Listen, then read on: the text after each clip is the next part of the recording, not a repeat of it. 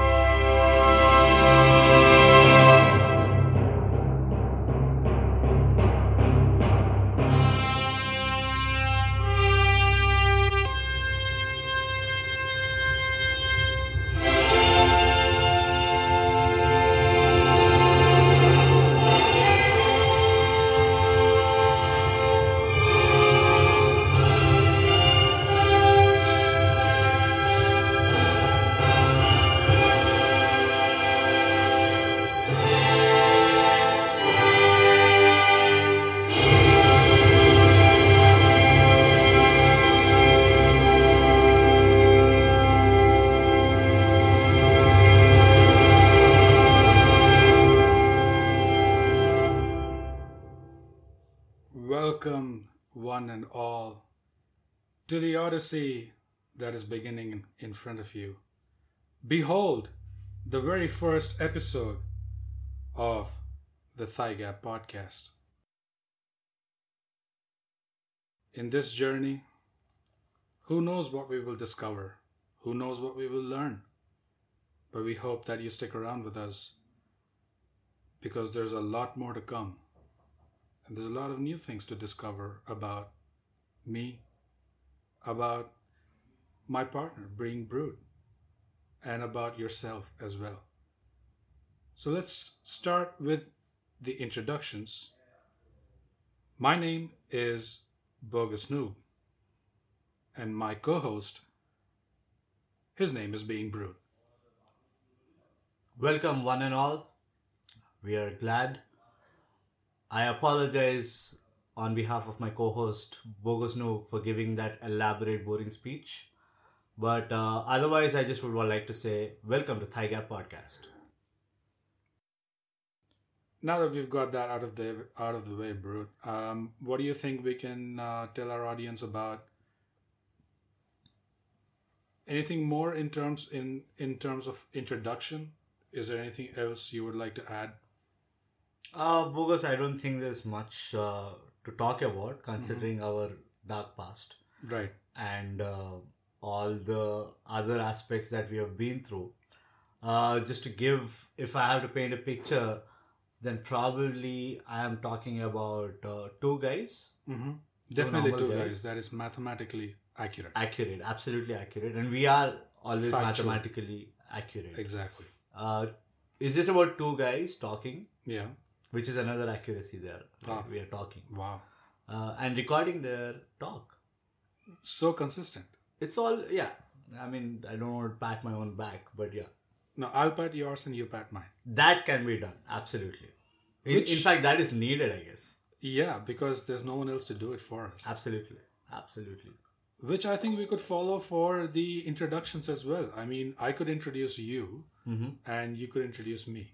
Abs- uh, pff, I think it's one and the same. But if you want to try it out just for the sake of uh, our audience to have some variety, Sure. we can do that. You want to do it now?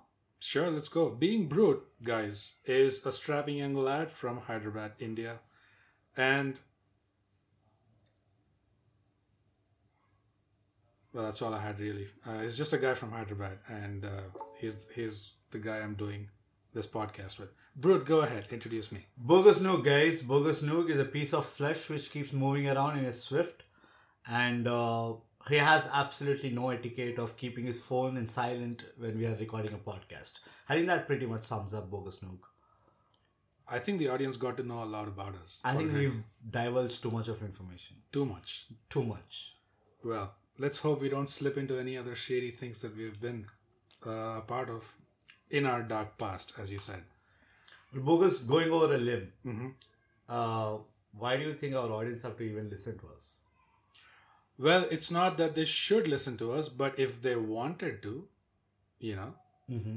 I'm sure they're going to find things in the podcast that they would like, that they won't want to come back to. And because it's a fresh perspective. When I say fresh, of course, I mean humble. We're not celebrities. We don't have lofted goals. We don't sit in, uh, atop bungalows or yards and tell you how to go through a lockdown, for example. But we do sit in other people's bungalows at all, True, that is true. just to give the image that you know we are cool. But it doesn't change the reality about us that we have nothing. Dark past. I don't think the audience have to know about that. Exactly. I mean, we Yeah. have nothing real to our names, and as far as wealth or fame or any any such, you know, uh, what do you call them? Gimmicks are concerned. Materialistic Materialistic things. Oh, uh, yeah, What do you call assets? yeah. We're one among them. I don't think we can go any professional than this. like we Jesus have Christ. already exhausted the vocabulary of corporate, you know, terminologies. What do you call? It? I don't know how you put it, but yeah, but We that's have synergized our core competencies. which is Is what I I think you were trying to say. yeah, yeah, okay. But how is it going? I mean, like we've been away from the corporate jungle Uh-huh. for about like a couple of months now, give or take. Uh, you mean the lockdown? Yeah, No, I mean I've I feel like I've been even thicker into it since the lockdown because the work from home I don't know how it's for anyone else but for me the work from home which I thought would be a relaxed uh, more chilled out phase hmm. turned out to be more work more meetings more of that stuff which at least when I was in office I could I could take like two three breaks with my friends you know go down have a smoke or something yeah. but Now it seems relentless, right? Like Yeah. one after the other. It's like solitary confinement with a laptop Yeah, in your own home. That's the in, worst in part. your own in your own home in your own room. Yeah, Yeah. it's. I mean, I'm not sure if anyone else is having the same experience, but that's what it's been like for me at least. No, I think I feel the same. Um, in the sense, yeah, I get the point what you say. As So, to take your corporate jungle analogy, I think the difference would be, in a corporate jungle, you could at least swing from tree to tree. to- yeah, and thanks for butting me in and uh, Uh-huh. you know cutting me off. Let me cut you off again. In a corporate jungle, you know, like how you swing from tree to tree. This is like- exactly what I was saying. this is like the, the- the, the, wait, wait, swing wait. part. Th- when but you were this is saying about like- the swing part, Uh-huh. what I really think is, is it the jungle that influences you to be kind of get that mood of working, or is it just that the state of mind? Because this whole work from home Mhm. kind of you know, uh, explain to the corporates Right. that uh, we don't really need an office to work. I mean, yeah, that's what we've realized uh, for sure. But definitely, I think there are downsides. For example, in a corporate jungle, you know, a monkey would freely swing from branch to branch Uh, without being prompted to do so. Yeah. But it's like the work from home thing is like you pick uh, the monkey from the jungle, Put it in a cage. put it in a zoo, and then you stand outside the cage and be like, "Hey, monkey, jump!" You know, Is it a? s- Is take it, the stick. do And you think it's a zoo or a circus? it's definitely zoo? Or is it? Yeah, yeah. Mm-hmm. Because circus involves uh, capital punishment and some torture, like physical torture, which definitely is not happening.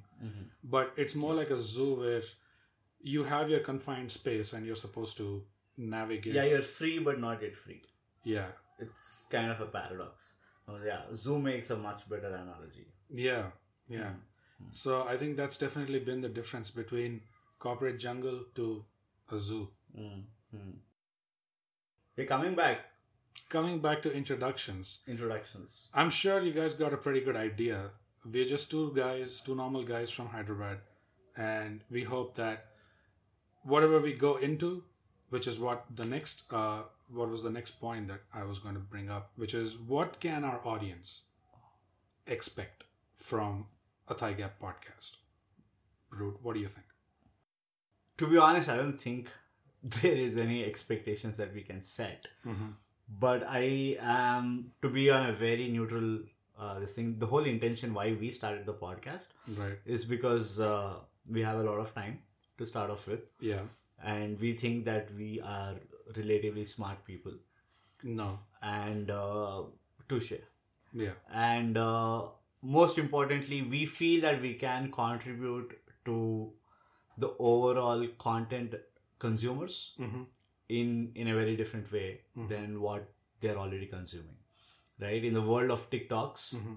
we want to be the ray of light As in audio.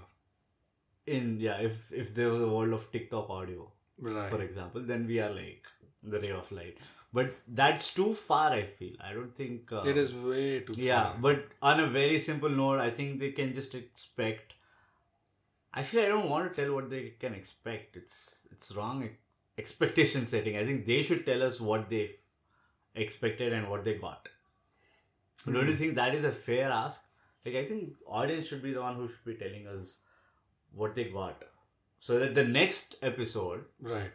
people can be like hey okay fine this is what people got so maybe this is what we have to expect Well, I think that makes sense like 50 or 100 episodes down the line. But to start off with, definitely we should at least put it out there.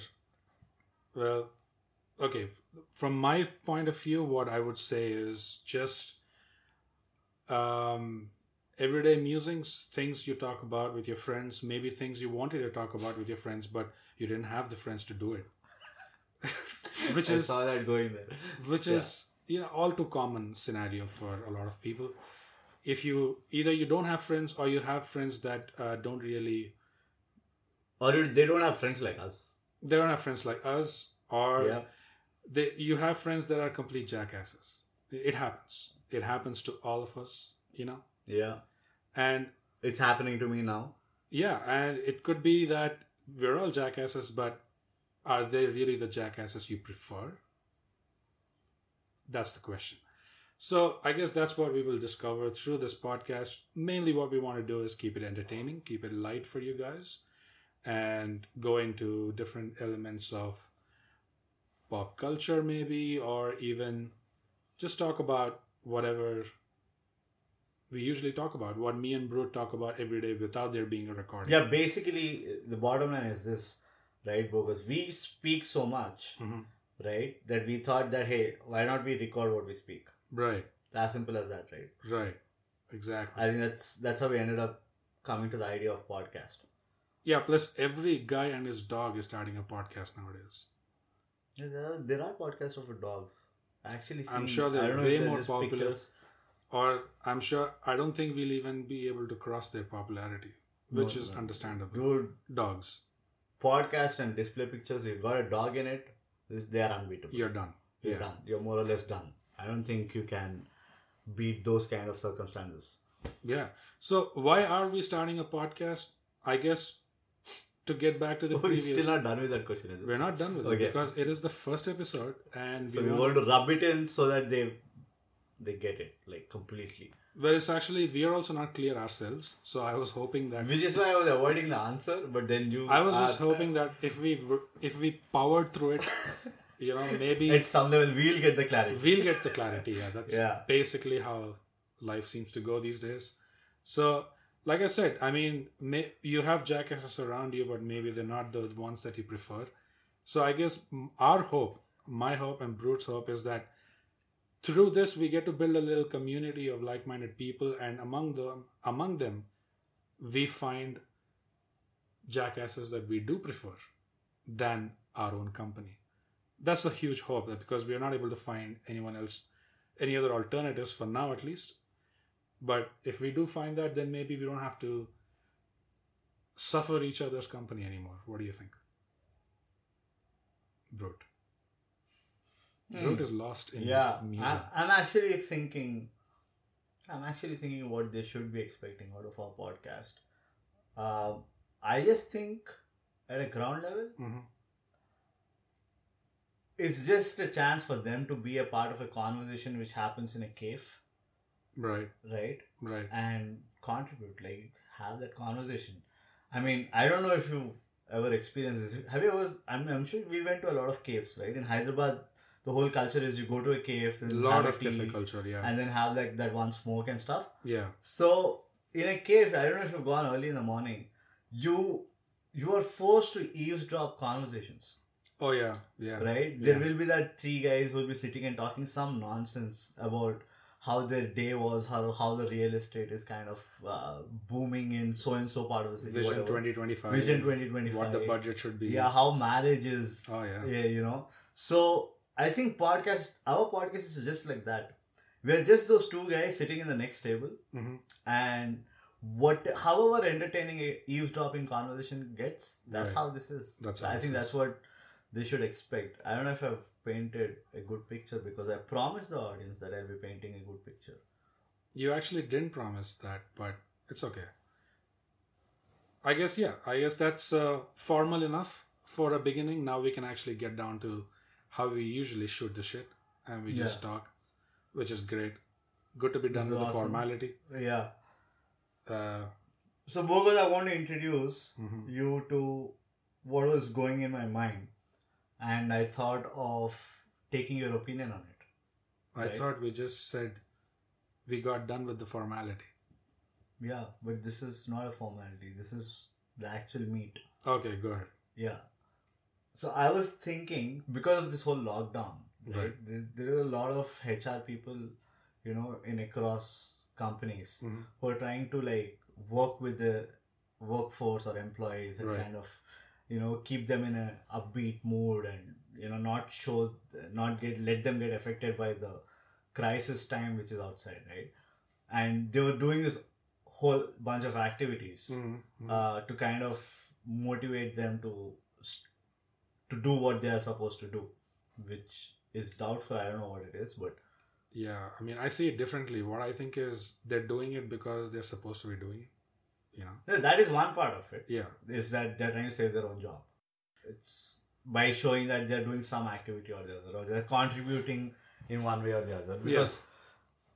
some of the things i don't even see sense as to why this is being done at this time Yeah, dude. I mean, HR is a little bit dicey because, and of course, it depends on what HR you have and which B school they descended from, you know. But basically, I have a friend, this happened to them in their company, Hmm.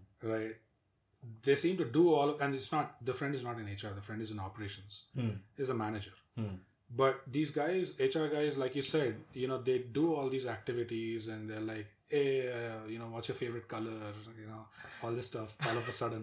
yeah But which is okay, which is fine. They're, they're, I guess they're f- fulfilling their role. Hmm. But it can't be like if some guy, if the if um my friend who's a manager goes to the HR saying, I have a report in a direct report in another city, let's Mm. say in Bangalore or Bombay, and they are complaining to me that they're suicidal. you know, this literally happened to my friend. Okay, Uh, they said I have suicidal tendencies. I don't feel like working. So my friend gets in touch with the HR over there, and they get back to him and say, "Oh, this is an operations issue." what? Exactly. There's an employee who's feeling like killing himself, Exactly. and they say it's an operational issue. It's an operational, operational issue. issue of who? Like, is You the know, like- person or the No, no, no. company? It's uh, it's operations in the sense it is uh, it's not within our scope. It is the management, you know, team management. So my friend is the manager who is remotely managing this person from Huh. another place, from Hyderabad, let's say, and they say it's an operations issue, which means it's between you and your superior managers and that chain. As to how to We deal are- with this guy. Yeah, it's not in our scope. And this comes from the HR, This comes from the HR. human resource. human resources graduated from one of the premier b schools for human resources in india Sweet.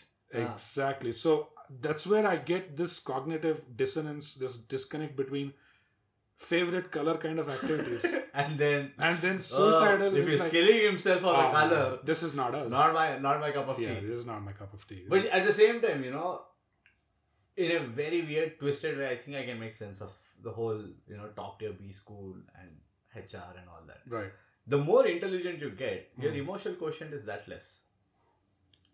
There's a study, right? Really, really, really smart people, they very often suffer from having very low EQ. They're very indifferent, very insensitive, right? So, so that, and that's also one of the reason why they're really good at this stuff, right? Because they can objectify things very fast. yeah They don't have those sentimental compartmentalized yeah, they compartmentalize all this faster because they don't have the relativity to you know uh, to whatever they're seeing, right so they can take those tough calls easier, right? Like for example, firing like thousand people in a company, right? yeah this as is much as yeah it hurts you, right? But you know that it's imperative. Somebody has to take that call, yeah and all the villains are based on this philosophy, I guess. You know, like super smart villain, exactly zero emotions focused extremely super focused, focused, yeah. laser focused yeah yeah, but somehow uh, you know the hero because he's also emotional yeah. somehow wins that fight Yeah. but i mean let's if you go to the if you go to the paperwork right the villains I mean, are like ridiculously smart the focus is so strong. yeah you It's so intense that as the hero is coming to rescue his girlfriend, Hmm. you know, this mi- this huge contraption with needles yeah is supposed to close in on the girlfriend exactly on the same on the point. same point or there has to be a pool, underground Of pool with a sharks. shark. So I, or crocodiles so I have to order a shark in advance Yeah. and feed it every day. do you see how far the villain has to see I mean, that's that's that's like insane. yeah Uh, delegation. I mean, and and not just that the trickier part for this so-called smart guy Hmm. is also to surround himself with smarter people who are ready to obey him yeah, you know he always the villain always has that one right hand or the left hand Right, or whatever right. who's equally smart somehow he's as smart as the villain uh, as the hero Hmm. or probably smarter right yeah, and he's the one who's doing the nuclear coding and like designing missiles and all like Yeah. he's doing the really smart stuff yeah. so but he needs to be told what to do, and yeah, that's where the it's- villain that's comes. the only thing. He doesn't have a vision. He's like a smart guy without a vision. in. Yeah, he can only execute, Yeah. but the villain has to be the one to say, no, no, no. The the needles should not pierce this chick. Yeah. It should- Beforehand. like, yeah. It The has to timing has to be exact. precision Yeah. is If of she- utmost If she importance. dies before the hero comes, there's no point. no point. No point. There's no like fun. the hero would be like, ah, Yeah, there is she no fun. died. Yeah. What's And the you- point? I'll go kill the villain now. Exactly. And you design the room for me in such a way that the hero has to be standing on the trapdoor Yeah. so that I push the button And he and, falls. and he goes to meet the shark. Yeah. Yeah. Yeah. So many things. Dude. So many things. boob, what do you call that? Booby traps. Booby traps. booby traps. yeah. I don't know why they're called booby traps, but it's very funny. Yeah, it is. But coming back to the point, Boobies are a trap though. you know, if on literal sense, Yeah, that's a different thing. But I like what you said because I think that's true, and it's not at all rare. It's quite common that uh, you know these bookish, intelligent people. The more bookish they get, Hmm. that EQ part of it, it kind of goes down the drain. yeah, These kind of people uh, will become the kind of people that can easily say, "Oh yeah, for global warming, we just need to decrease the population. Yeah. you know, It's that- very simple solutions. Right? basically two Bill plus Gates. two types. Yeah, that's about it. And also, even in Heroes, come on, like if you have you seen Jason Bourne? Yeah, He keeps killing people as if like they're flies yeah, in the whole movie, right? yeah, yeah. But somehow they kind of show that he's a guy who has, you know, uh, some amount of emotions in him Mhm. or whatever. Mhm. I technically don't see it that way. Yeah, I just see this guy having zero emotions. He's just curious, or uh, what do you say? He's just trying to find the missing piece, right, right? It's as simple, and his focus is laser sharp right. because he's just trained to have that sharp focus. You know what I think that emo- those emotions are actually Uh-huh. the withdrawal symptoms because he hasn't killed. Yeah, maybe. Jason Bourne is like one It's like- big episode of withdrawal Yeah. symptoms. It's and- like 24 to 48 hours without killing someone, he yeah, starts he's, feeling, yeah, "Oh, he gets fits and all. who, who am I? Like, where am I? Like, what am I doing? Suddenly, one guy comes, fuck, fuck, fuck, shh, dead. And again, he's like, He's oh, who like, am I? "Ah, Yes, he's like, I'm Jason Bourne. Same thing with John Wick. John Wick, you know, they killed his dog. he's got like a reason. He, he has a reason. Yeah. They shouldn't have killed his dog. They shouldn't have taken his car. That is just not done. I mean, taking his car still fine. Should Yeah, have that- killed that the was a dog. sweet I car. think. I agree, but he can buy another car. The dog, you know, his wife gave the dog. Yeah, the So- yeah, the dog is just the dog Yeah. was the Because- deal breaker. To be really honest, right? Yeah. I didn't really see the difference between the car that these guys stole from him and the car that he goes out in from the garage. Exactly. Yeah. I, f- I saw like this is the same car. yeah. Like- that- even I was thinking the same thing. yeah. I was like, why? Are, like, is this a production glitch or like have they like? Maybe there was some Sure, kind like- of sentimentality about that car that they cut it out of the movie or something, but I don't know. Yeah, I. Uh, if they've cut out the main plot of the story, then I think that's a huge gap. But when he when he asked that guy saying Uh-huh. that I need a ride, Hmm, like you know the typical Keanu Reeves, I Right. need a ride, right. and then Whoa. the next scene is like immediately there's a car like whirring and goes out of the garage, and Right. I, I'm I can't stop but noticing like this is the same car. Like, did they use a wrong shot for the wrong scene, or Hmm. why is this the case? The dog, though. Let's go back to the dog. The dog was the deal breaker. The deal breaker, yeah. You I do think not that pushed him kill. over the cliff. John Wick's dog. Yeah, Yeah. I think you should first of all, if you got, get to know that he's John Wick, hmm stay away. Exactly. Stay away from John Wick one, two, and three. And three. Just yeah. just make sure and keep an eye for John Wick four. If Three- it's coming, better run. yeah. Three. Definitely stay away from it because I didn't like three that much actually. To be yeah. honest. Is it- this is the one with Haley Berry, right? Yeah. Oh shit, yeah, it's not that great. It's not that great. It was it was tilted too much towards one side. Um, yeah, they just got a little too shag crazy on the violence. And the same thing is with Jason Bourne. Yeah, they, after seriously. after the Born Ultimatum or something, I was like, okay, fine, now you're dragging, dude. There's no story left. to be very honest, I actually liked only the first part. Is it? You didn't like Supremacy? No, Oh, surprising. I liked Supremacy also. the Because, I mean, I could still relate the story, right? yeah yeah In Born, Ul- Born Identity, then it was Born Ultimatum, Born Supremacy, Born Legacy, yeah. So, Born, the second part, right basically he goes away to Goa and all Mm. that, and then his wife or girlfriend gets killed. So, I still saw that relativity. yeah yeah I saw the relative storyline till three to an Okay. extent, right? okay. But post that, I was like, okay, fine. These guys are just studying. Have you seen the new Jason Bourne? No, So that's a parallel story of the one where Renner, who's that Arrow Man, Jeremy Renner. Jeremy Renner, Right. who he did a version of. Yeah yeah yeah. So this is a parallel story to that. Okay. What actual Jason Bourne was doing while Jeremy Renner was stealing all the medicines. hmm So I was like, dude, this is not. But the if if you have to talk about um, you know the whole s- sequel part or whatever, Mhm. nothing beats Mission Impossible according to me. Every Mission Impossible movie that I've seen, Mhm. barring like probably one or two in the middle, Okay. everything is like a fantastic movie. I mean, you would really like to go back and watch that movie. Okay. The difference for me in, in the case of Bone was the first part It's born. whatever. First part was uh, written and directed by this guy called Tony Gilroy. He's a pretty good screenwriter, Yeah. actually. He tried, I think that was his first hand at direction or something, I don't, I don't remember. But the second part onwards, they gave it to this guy called Paul Greengrass, Hmm. and that's the that's when the shaky cam started. You know, like whenever there's Yeah. actions, like Yeah, I was Too about much to of- say that actually. dude, when I was in the theater, man, oh, I got, I got pissed off. Like, yeah, you get a headache. yeah, you get a headache. It was not good. Yeah, yeah. Yeah, I didn't And like same thing also can be seen a little in John Wick also, or any of the f- you know action. I didn't feel that in the first part, but I think in the later, like at least third part, I thought maybe Yeah, there it was, was some too of it. much. Yeah. it's too much. yeah, yeah, I mean, he, they just made him from human to like, okay, this is this is a joke now.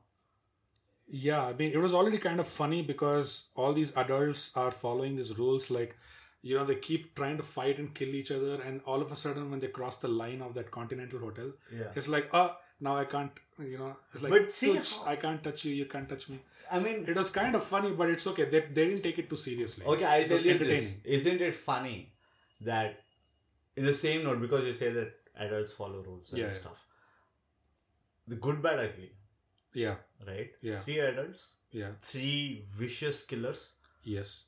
respectfully standing like in a triangle Oh yeah. I think for that's that. What, what do you call that? Mexican standoff. Mexican right? standoff, yeah. like they're all they're following rules too why are they following rules They- why can't they just like boom by the, even before somebody says something why can't they just like shoot I think it's just a man thing, dude. Men like to have a code. Uh, They like to follow like so this is the same thing this with is John our Wick, right? exactly. So yeah, that's I mean, I was just trying to explain that theory as to why they follow the code within the. If you remember, the only person who breaks the code in the hotel is a chick. is a chick So always. always, Come on, always the domino effect start. But please don't uh, think that we are feminist. We are uh, not feminist. Uh-huh. Uh, but at the same time, like, I mean, what you say is absolutely true. Like, if you see so many movies, right? right?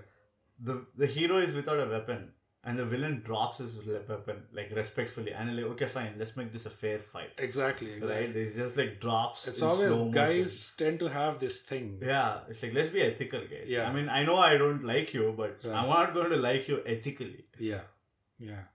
so Hmm. which other movies have that kind of a weird you know take Or I like think- the code kind of thing Yeah. guys following. I think it's throughout, like throughout. You know, it's just even outside of movies, guys do tend to have that tendency, which is, oh, I gave my word. You know, like especially with chicks i guess has it happened to you in college what? like there's a hot chick in the Mm. class or Mm. in the college Mhm. and even before you kind of tell it out to your gang hey macha like you know i like this girl Right. there's that one overactive guy Mhm. who always keeps labeling or you know saying that hey i like this girl this girl this girl this girl whatever Right. right and this guy t- like he's your friend Mhm. now now that guy comes and says dude i really like this girl Mhm. and you somehow like or not you and I, not and I say you I'm saying that second In general, guy yeah, yeah. in general Yeah. has the ability to subdue his emotions for that girl. You It's know, the- have you seen that happen a lot? I mean, I I wish I saw that happen more than it did. Because you are the guy probably who's No, saying, no, no, "Dude, that no. chick is mine." No, no, I'll, I'll get I'll get to what my case was, uh, but uh, yeah, guys do tend to have that. They it's do a- that. It's an honor uh, based. Yeah. Uh, It's like code or bros something. before host kind of. Exactly, bros before host. Yeah, In my own case, if there was a hot chick in my college, which you know didn't happen. because you studied in like all boys college or something. No, I mean I studied in a college that was outside of Hyderabad, which was just built like three years before I joined, so it was just forming. No one knew about the college, all that stuff. Okay. But to be very honest, yes, there were, uh, I would say, two or three cute chicks throughout the entire college. And with me, whenever it happened that there was a hot chick in my college and I saw them and I thought, oh, she's hot, I never talked to them. yeah, So- I, I didn't have that problem. Yeah, I come from a culture which is uh, famous in uh, the Telugu lands. It's called See and Enjoy. you know what the problem was with me? Yeah, You know, there's always this one chick, one eye candy for the whole college, Right. Right, yeah, and then there is this number two, hmm Mm-hmm. which people don't really care about. yeah. I always used to like the number two. Right. I never really liked like the number one. I Mhm. was like, mm, okay, that's, like, okay, fine, she's fine. okay. I mean, she's pretty. I Right. won't take that away. Of course. But I don't see myself with her. Like I don't r- want to roam around with her and all. And I don't know. I felt like undue pressure. The number two, on the other hand, Did you feel that Like there would Taylor- be like a target painted on your back if you went after like the number one? ah no, no. It's just that I didn't see myself with that girl. Okay. There's no target. Like she was not my target. But did it have anything to do with, with her being number one? No. No?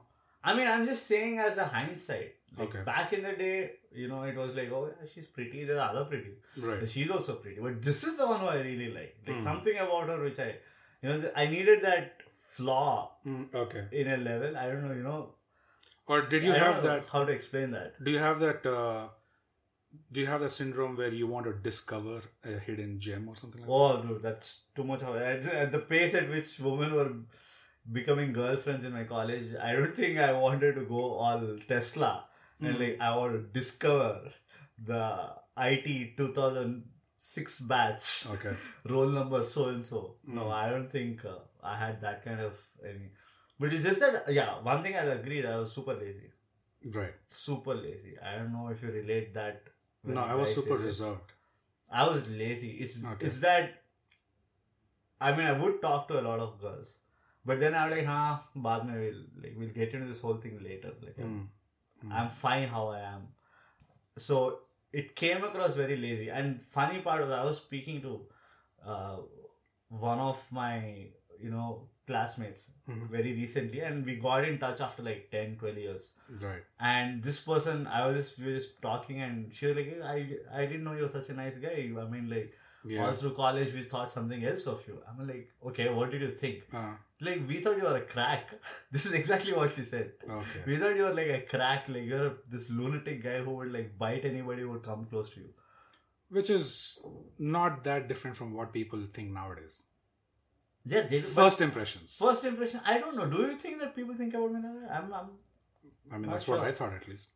No, you thought because you were delusional. Okay.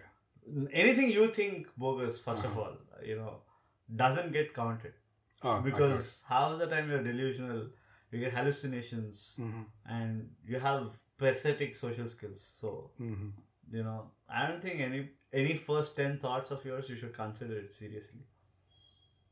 we'll agree to disagree on that. But uh, in my case, yeah. So just to give a little bit of background, my formative years were stuck in a boys' school, a boys' hostel, whatever. So you know it, that kind of did its job as far as my dealings with the opposite sex were concerned. It kind of fucked it up pretty good. Took me around like fifteen odd years to get out of it, and actually. Um, you know, uh, just recover from the damage, I would say. But is it true that guys who kind of uh, study in a boys' school or something Mhm. have this like untamable energy the moment they come out and you know get into a co-ed school or something? Yeah, there are there are those cases as well. So I'll, I'll but give is you that a general thing or is it just one odd thing? no. There are a few uh, that you'll come across, but the problem is the untamable energy part of it. For some guys, it channels at the right time, which is when they get out and they go to a co-ed. They channel it then, which Hmm. is the right time. They go all in with the girls, you know, like Akraman, Yeah, you know, and plow the land. plow the land, make up for the lost time, you Yeah. know, balance the sheet, all that stuff. Yeah, Uh, but there are guys whose untamable energy, unfortunately, tends to come out before they get out of the hostel. So aye, aye, aye. yeah, Ah, Oh, are what, you serious? oh yeah, That young? oh yeah. Mm. So what happens with that is, for some guys, when the frustration gets too much, the next guy looks like a girl, you know, like. I, Sushant could start looking like Sushantini or Subhashini or something like that. Like Rupesh. yeah, Rupesh All and they Rupa. fear is Rupa. Rupa. Yeah. Yeah, I mean that I I've seen those cases as well Hmm. where I don't know for some guys I don't know when does the line starts to blur, but it did blur for some people That's for sure. one of the things I could not empathize with. You know? Or like I could not relate with. Okay. This whole I mean I'll, I'll tell you I'm sure I don't know if you had it. Did you have a man crush? Like same sex crush? Girls have it all the time apparently. Never. Like they always have crushes on another girl, saying that oh she's so pretty, her hair is so like this, like that, like this. I uh, think Same way, like a Yeah. guy, like I don't know. What they say is, in a way, your childhood heroes right. are like your man crush, in a way. Like you want to copy them, you f- stalk them. For example, if some guy has Cristiano Ronaldo as his favorite, like Mhm. player, Mhm. to a point they go like lunatic about him. Yeah, yeah, yeah, Like there are posters of Cristiano Ronaldo across his, Yeah. you know, yeah. his desktop, his home, everywhere. You know, it's all CR, CR, CR. So it's kind of a man crush. It's a very macho way of romanticizing somebody's attraction, uh, but it is a man crush apparently. To be honest, I you- don't know if I. I mean, I'm, it, I'm people. I would be great if people can correct me on this, but there is something about a man crush. Like No, I'm sure Correct. there is because to be honest, I I've seen like in in general I what I think majority or, or most of the men are process you know their admiration for male role models is more like just admiration or appreciation for their capabilities or their talent or their skill or what they've done. And in my case, it was like, oh, this guy has this quality, you know, XYZ qualities, which I should think of incorporating. You know, I should think of following the same kind of mentality or attitude or something like that. But what you said, pick up any male celebrity on Twitter, you look at their replies, and Yeah. you will see those man crush types. yeah, And Yeah. I, I don't think there's anything macho about it actually. Because they, they Mm. they tend to tilt again a little too much in a unhealthy direction. um, I don't. I don't know the reason. It's like the way they I'm not there on Twitter, by the way. No, I'm just giving an example. Any social media. Like you No, Oh, yeah, I've seen people Yeah. like. I've heard, co- I've seen comments like Virat Bhai, like you know, meet me once, or, or you know, Rohit Bhai, Yeah. like tell me where you stay. Can you just call me? Take my name, like re- weird stuff, right? Yeah, like yeah. reply to my comment, Yeah. or or I don't know. Uh, Dhoni had a lot of such fans, right? Who Oh, come yeah, touch Dhoni. his feet and Oh. Touch his So- feet is again it's not I think it's okay. I, No, but- it's but- reverence. Correct, but at the same time, it's kind of that, you know. Imagine the pain that you're going through Mm. just to touch this guy's feet. That Yeah. too, why do you have to do it? This is another thing I don't understand. Right. Why not run towards Zoni and touch his feet when he's taking the bus Mm. back to the hotel? Why you need to do it in the middle of a match? like, like, why do you have to run in the middle of the match, stop the bloody match, and then like touch his feet, make this whole, you know, get tackled by security professionals and all that? Doesn't make any sense. It's like it's so ridiculous. I think that's still a little bit different because the man crush part is where they make uh, they Photoshop themselves next to these guys Uh, That's what I'm and saying. they put I- heart icons and all that. I'm It's like, again- what you're- do you want? like you, from you're this talking guy? about magnitude of it, right? Like, s- say if I have a crush on a girl, Huh. to what extent will I express that, right? no, There but- are times where I'll not even tell that girl that I have a crush on her. no, but we're, Same thing is with you're the guy. talking about a guy and a girl, which is different. It is The same thing common. is with a guy. See, with a guy and another guy, like this idol worship huh? that goes off into these. It really looks like a romantic pursuit. Like if you look at it, it doesn't look like with some guys, right? Yeah, but then there is even more insecurity, right? In the sense, Huh. it is natural, or whatever the taboo or however you coin it, it's natural for a guy to have a crush on a girl, Mm, correct? Now, the girl rejecting the guy also is natural. right. So the sec- the insecurity is the girl will stop talking to the to me forever, Okay. right? This is a major insecurity that the girl will not like me. I have to face a failure. Yeah. Now, a guy liking a guy Hmm. or a guy having a crush on another guy, Hmm. there are there are two more layers to it. One, it is unnatural, Right. right? He's so macho, he's so all this thing, whatever, whatever, whatever. Right. And I have a crush on this guy. Uh, what will he think of me? He'll think of me as less macho, no, he'll or be less- weirded out. Yeah, he'll completely right? be. So my awkward. thinking is, it's not. First of all, this is not natural. I mean, this is after I come to terms with okay, fine. You know what, Varun? Like you have a crush on this guy. Uh, You know what, Akshay? You have a crush on this guy, Right. or whatever, right? right. So it's after you get used to it, after Mm. you convince yourself with the fact that you know what, yeah, it is unnatural, but hey, I can't do anything about it. I'm in love with this guy or whatever. Right. So I have to go get him, Mm. right? It's like it becomes predatorish kind of an infatuation, Right. Right. so I think there's it's much more difficult to deal with or express with a man crush because you see, girls do it all the time. Girls are Yeah. free flowing when they show their uh, um, kuchiku or whatever you call Yeah. it Yeah. Yeah. But to other girls. even there, when they cross a line, the other chick does get weirded out. That also happens. Not much, yeah. Like I'll tell you, how many of how many girls have you seen like hugging and pecking? I mean, with them, it's a totally different thing because on the surface, it'll all be huggy, pecky, and shit, and then Absolutely immediately true. I'm after not that, getting behind deep their into it. back. There'll be daggers going. No, in. I'm not getting deep into Yeah, it. yeah. I'm just talking about not having that, uh, uh, you know, apprehension of doing, showing such, what do you call that? PDA. PDA. PDA, PDA, right? right. Say you're super happy with your friend, Mm. right? What's the most you do?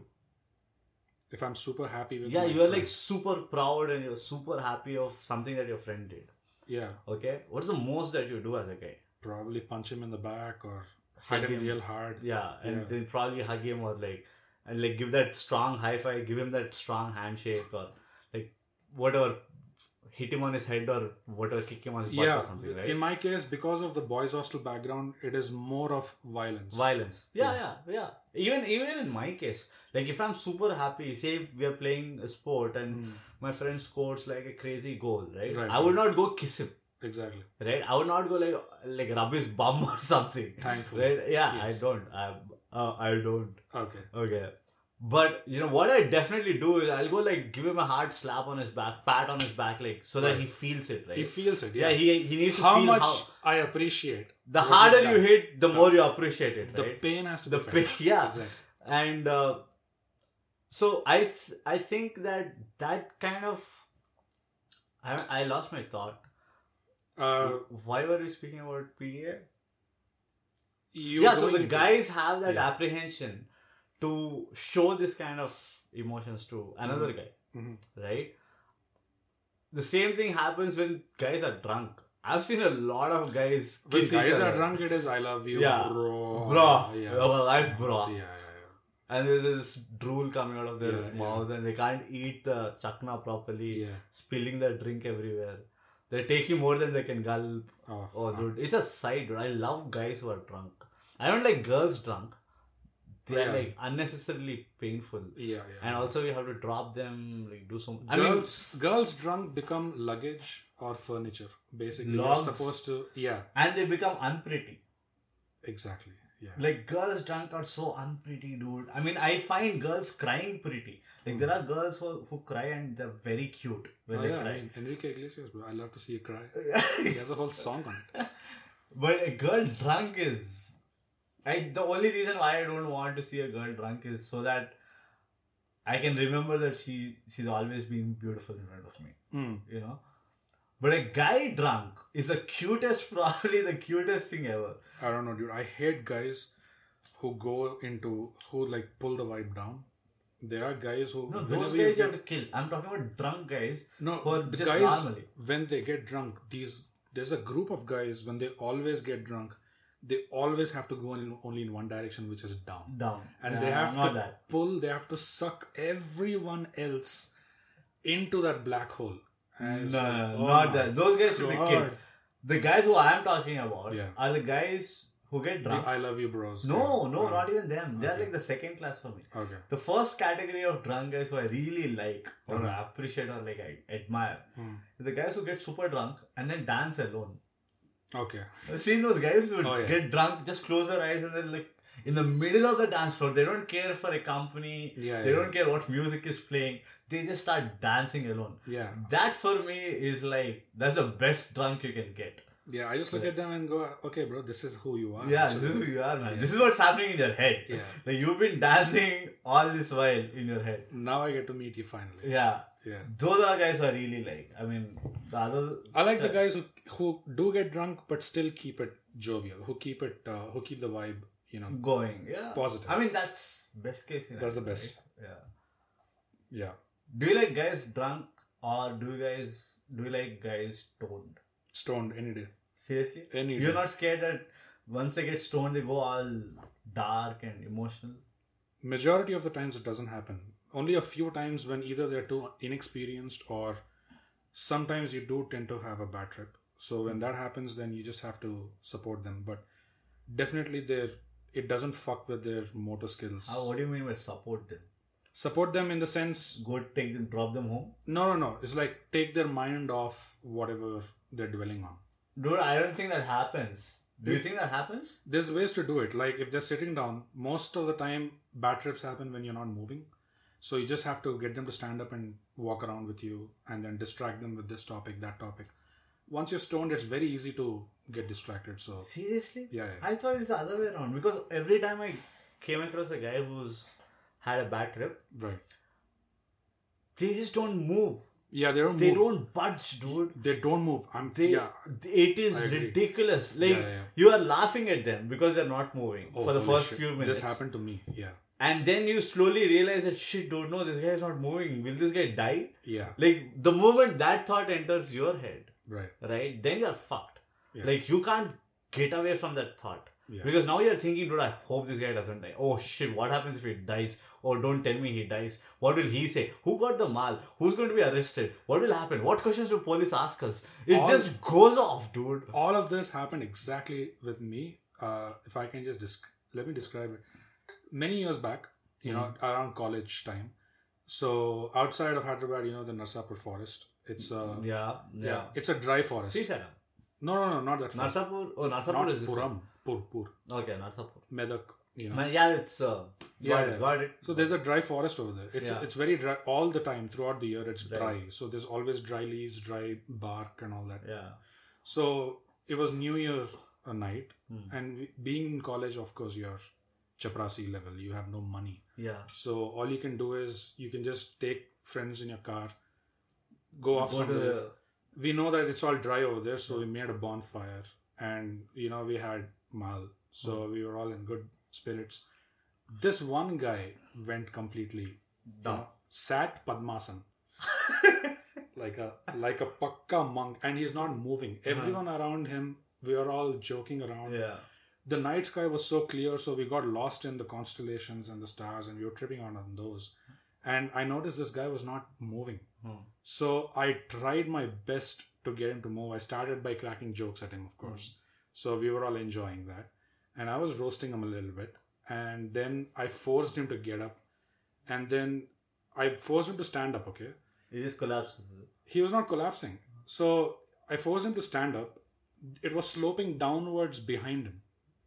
Okay, Yeah. so normally if he had to go, f- he had to fall, Yeah. he had to go back. Right. But this guy, when I made him stand up, he turned around and he started falling backwards, like up the slope. What? Yeah, I'm, I'm not get, I'm like, whi- why, which physics is what physics is working here? But I'm trying to tell him, guy, dude, come on, like I'm trying to uh, I was- Get him out of that. get him out of the thing. I was trying to distract him, and the only way I knew how was to crack a few jokes, Yeah. you know. And the whole time he did not say one word. But okay, how experienced were next you in day. this? Was it early days for you or It was you already rela- were there? relatively early days. Okay. So the next day, he messages me saying, "I had no idea that you were that kind of a guy. Huh. You know, I I was completely shocked. I thought you were a nice guy, Huh. but what you did to me yesterday was one Huh. of the worst experiences I've had." in my life I, I never thought you would be one of those people i was like dude what i was trying to get out of i was trying to get you out of it so whatever jokes i was cracking i was roasting him right he Yeah. was taking them straight to his heart Uh-huh. yeah, Uh-huh. it's like literal Straight. sense. it was going Yeah. like one way Hmm. and man that was that was one of the learning experience for me so uh, with experiences like that i figured out how to help people Yeah. kind of get out of I think yeah, they they don't again I think they lose all the EQ. E once they go into that beat, they have like June. No, this guy, to Unidimensional. begin with, he was a very sensitive kind of guy. I I don't know because it works in different ways for different people, right? So I really can't say because a person is say sensitive, Mm. he will end up going to the dark space. Because I've seen guys who are like super confident, all this, yeah, like you know, Right, right. everything is under control, guys Right. who cried like like pigs Okay. with a bad trip. Mm. They, I mean, they would cry and cry. They used to cry at, at length in such a way that you would literally feel like killing them, right? Right. Like, dude, you know what? I don't care what you do. You get disgusted. yeah, almost. I. I mean, like, go out and cry alone. Like, not Yeah. here. Don't do this to me, types. Right. And this annoying crying. I mean, you have people who cry who you don't mind crying, right? Yeah. You have your people like, oh, you're crying. Okay, it's not a scene. You know what? Whenever It you're fine, happens. just We all come back. Cry, yeah. But there are some other there's another category of guys who cry and Stop you're like crying, stop mother- crying you bastard Yeah, yeah. Like, get the fuck out of my face I don't Yeah. want to hear you even mm, no Yeah. no sound comes out of you cry Yeah. you want to cry cry alone without any sound Exactly. like those irritating kind of guys crying I had those cases also right I mean I've seen those people Right. also and that's annoying I so I feel doesn't matter what kind of a person you are normally hmm end of the day what's happening in your head is probably that's why it's a very dangerous thing uh, when i say dangerous not in terms of any other way but it makes you super vulnerable getting stoned kind Yeah, of yeah, yeah.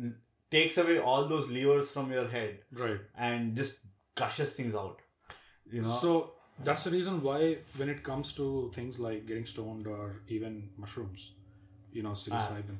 never no. done it Even I've never done it, but the, with things like this, they recommend usually having someone called a trip sitter, like a babysitter, yeah yeah like yeah, a trip sitter. So someone Yeah. experienced yeah who will make sure that who can handle that going into it also the set and setting is what they call it yeah, yeah. is well done. It's uh, it's in a nice place. i think i was that guy Yeah, so it's important to have someone like that experienced around you yeah because they can help you.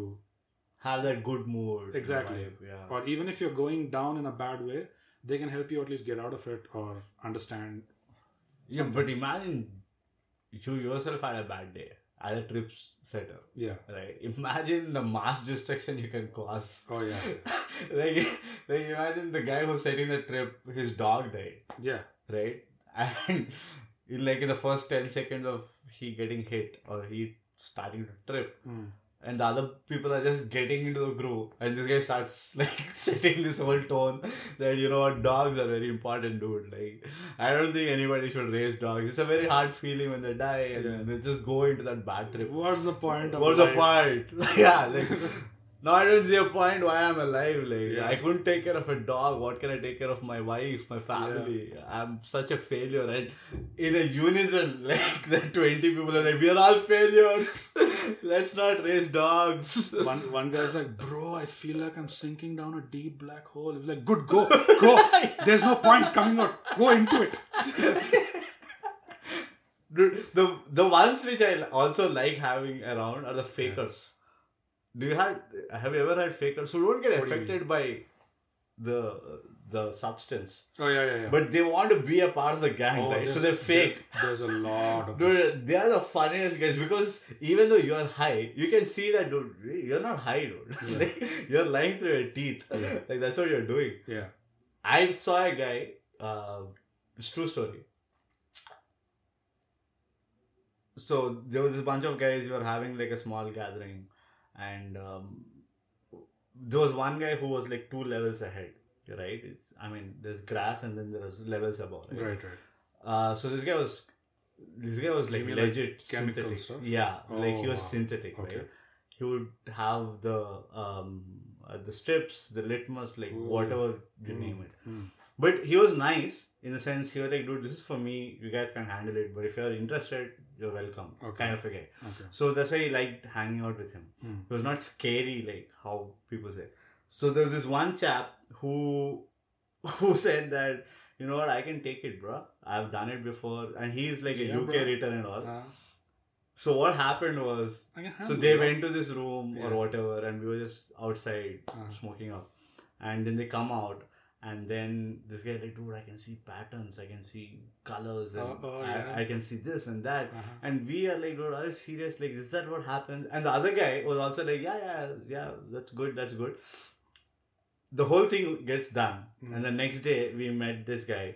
And this guy is stuck to the story, right? Mhm. He was like, dude, I saw patterns, I saw colors. Yeah. And we were trying to think, like, you don't remember what you see. Like, how do you remember in such detail what Exactly. you experience, right? yeah.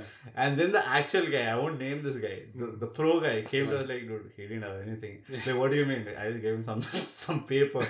I didn't even put anything. Like, he just had like a plane this thing. And he just started And saying he just started patterns. shitting, shitting off his app. He was just tripping because he absolutely gave him like nothing. Absolutely. Right. And then He still saw patterns he all on his still own. some absolutely like some Wow. natural talent, right? yeah. So, so that I mean, like, I like those guys. What I was trying to say is because their stories don't end on that day. Yeah, yeah, yeah. Their stories continue. Like, Yeah. Even today, if you go to him and I'm like, dude, how was that day? You're like, dude, I saw patterns, bro. Oh, they'll be telling their grandkids. yeah, they're like that story doesn't change like even an inch. Even if you experience something, right? When you're Right. telling something, the versions keep changing, Yeah. right? But but this guy's version is to the point, to the T. It's the same since like day one. Yeah. So it's like ridiculous. Which brings me to the other point how I figured out someone else who we know. Yes. Yeah. Who I thought like no no uh, this is this ain't happening, bro. Yeah, yeah. So yeah. Yeah, I mean when when when you really get into it, when you're really going through it, it's very different because like there's this video on YouTube Hmm. of uh, this Indian guy in uh, I think Thar desert or something. Mhm. It's very popular. I don't know if you've seen it. So this guy, he is completely on. Hmm. You know, he's into it Mhm. completely, and he t- he's taken the blot or whatever Yeah. and you can just see he's recording it himself on his phone and he's like oh ho, ho, ho, ho, bro i love you bro there's nobody Yeah. okay i love everything i love everyone bro everything is so beautiful you know this guy is amazing dude you should Yeah. just see that video that's how it is like when you actually get into That's it what I heard.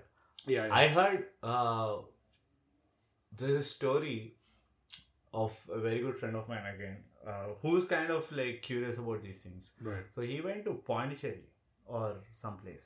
I can't remember where. He went someplace around those areas, right? Mm. Pondicherry or something. And uh, there was this couple who was basically running this show in like a motel kind of a setup.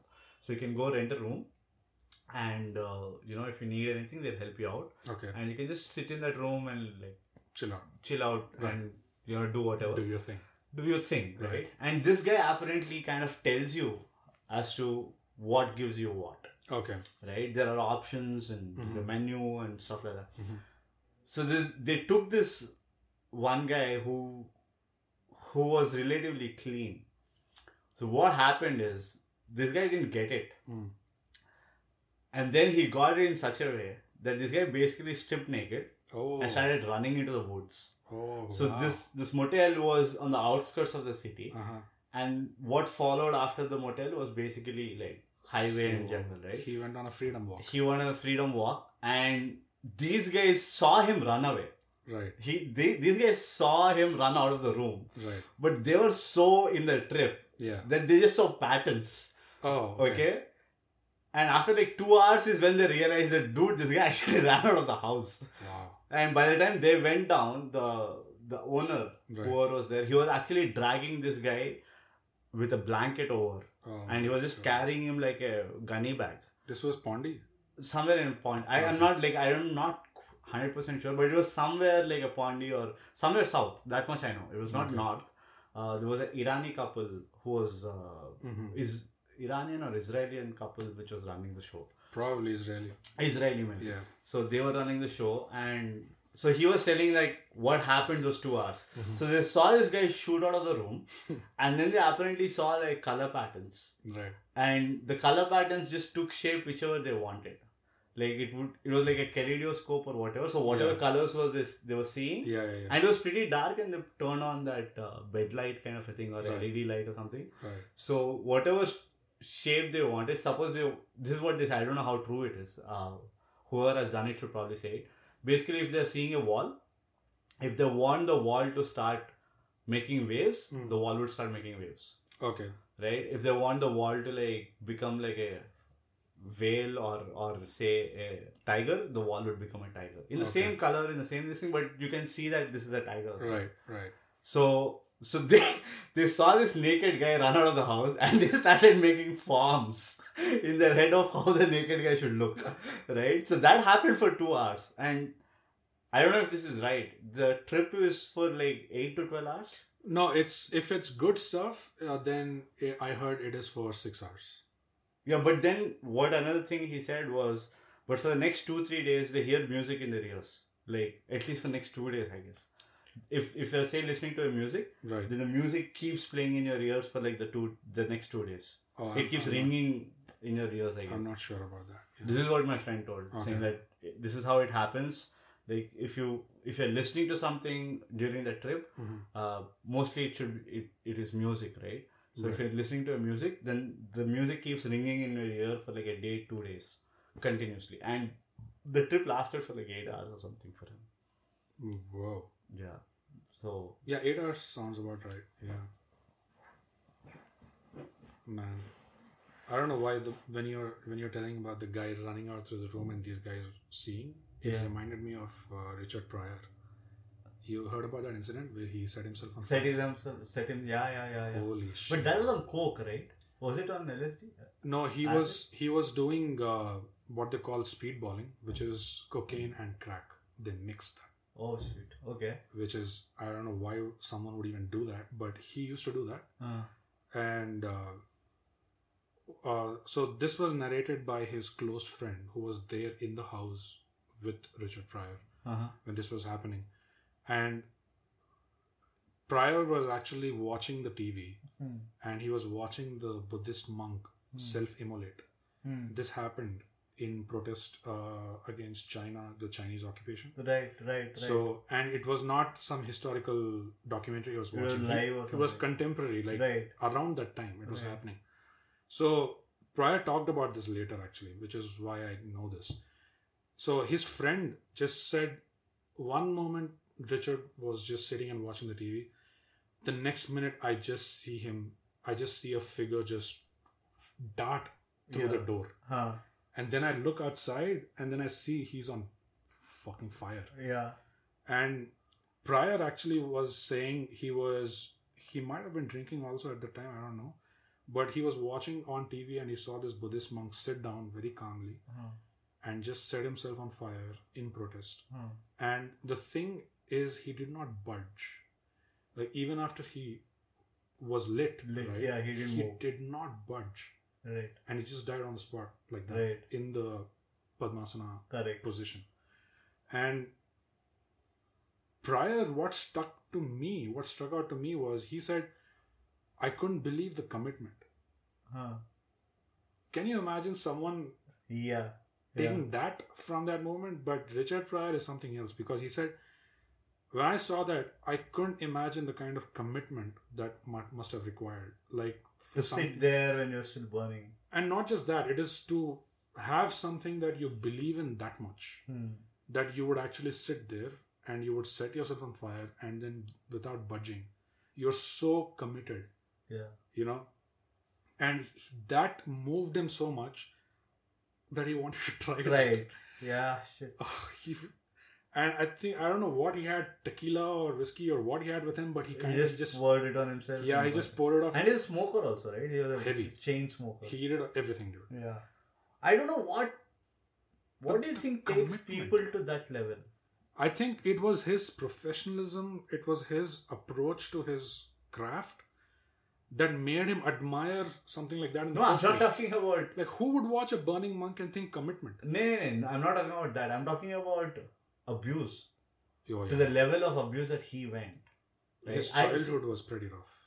I get it, but then great things happen to him, right? Yeah. Like I understand Mike Tyson's problem, Yeah. and this is the exam. I take Mike Tyson's example, and he spoke about it a lot. Also, Mm, is when you're twenty, right? That's when a normal guy's life starts. right. His life peaked at twenty, and same thing with Steve Jobs, who's who's on the 24. other extreme, 22, 23, he was a 24. millionaire Yeah, yeah. right? And See, at that point, when you're a millionaire, that and this was back in like 70s, 80s, where Yeah. a million dollars is like truckloads of money. That's Yeah.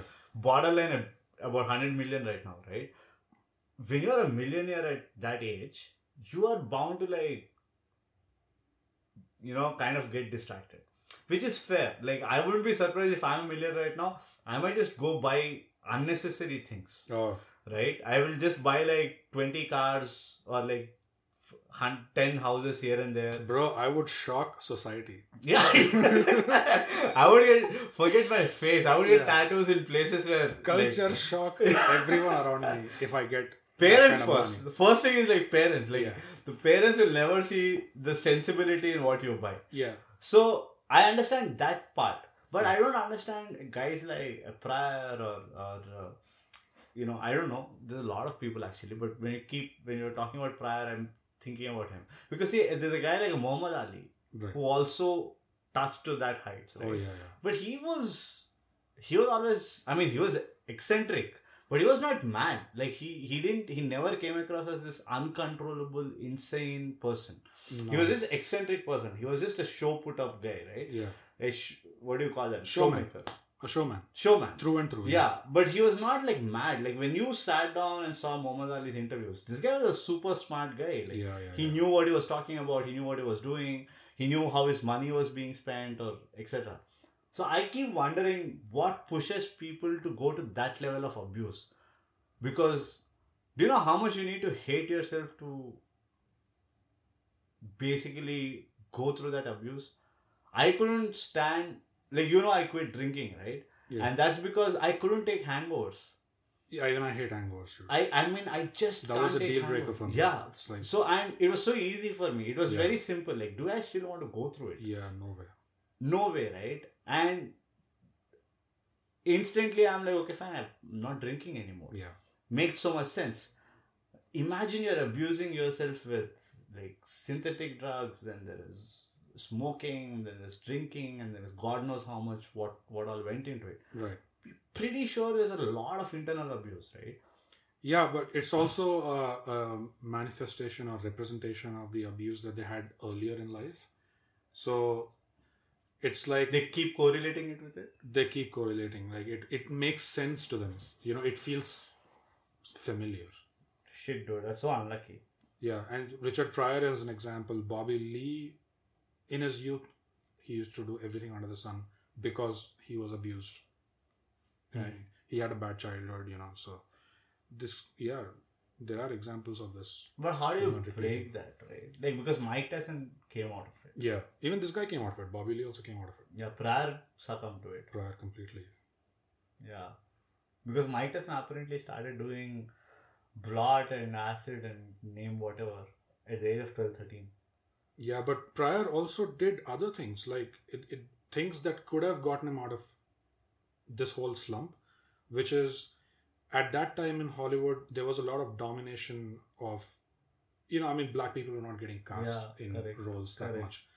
So Pryor, with the clout and with the money that he was making, Yeah, he started a production company and he was making movies. There was one movie he did with George Carlin, you know, he Oh, and did it with uh, this guy, na? Jack Wilder. Jack. Uh, yeah, Jack. There's Wilder. a very very famous Famous movie with movie. Jack Yeah, Wilder. Yeah. But he got a lot of opportunities for people from his own community, yeah, and he killed it in SNL.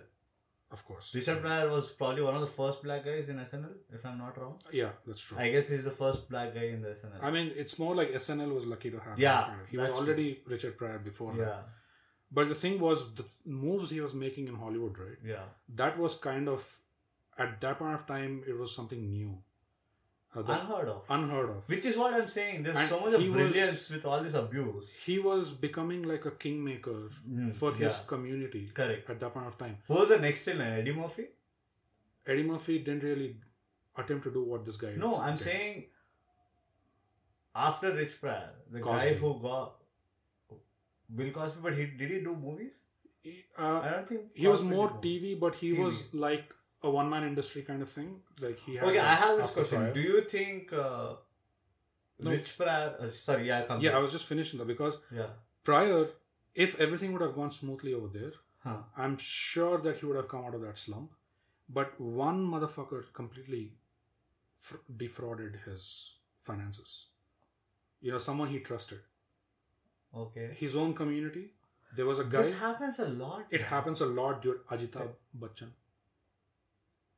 Mm-hmm. I don't know what It was happened. a huge case. It was a huge thing. He was laundering money out of Amitabh Bachchan's. I mean, I don't know specifics. Uh, Mhm. We're using real people names right now, so I want to be careful. But there was some issue. no, but this happened with Kevin Hart. it happens a lot. Kevin dude. Hart's very best friend right? apparently uh, got him so drunk in a party Right. and then sent a girl to Kevin Hart's. Made him commit to something, right? Under the influence. No, no, no. So basically, what happened was this is what he shows in one of in his Netflix this thing. Mm. He never named who it was, Mm. but he was a very close member of that Hart Productions, right? So what happened was apparently Kevin Hart, um, they got he one of his friend got him super drunk Mhm. in one of a party Mm. and then uh, a girl started hitting on him or something and then basically you know he kind of went off with the girl Kevin Right. Hart. then this guy this this bastard basically recorded what happened in the bedroom and Oh. then sent it to his and threatened Kevin Hart that if Oh. you don't pay up so much of money then I want to give it off show it to your wife Oh, and he Kevin Hart was didn't give married. a fuck yeah he was married with the second wife Oh, okay, okay. uh, and she was carrying, by the way. Mm. She was, I think she was about to deliver the kid or something very Mhm. recently. Mhm. And uh, he either ways leaked that video Mm. and then said, I have more stuff of this, so if you don't pay me up or whatever, then basically the rest of the And guys, this was someone he trusted.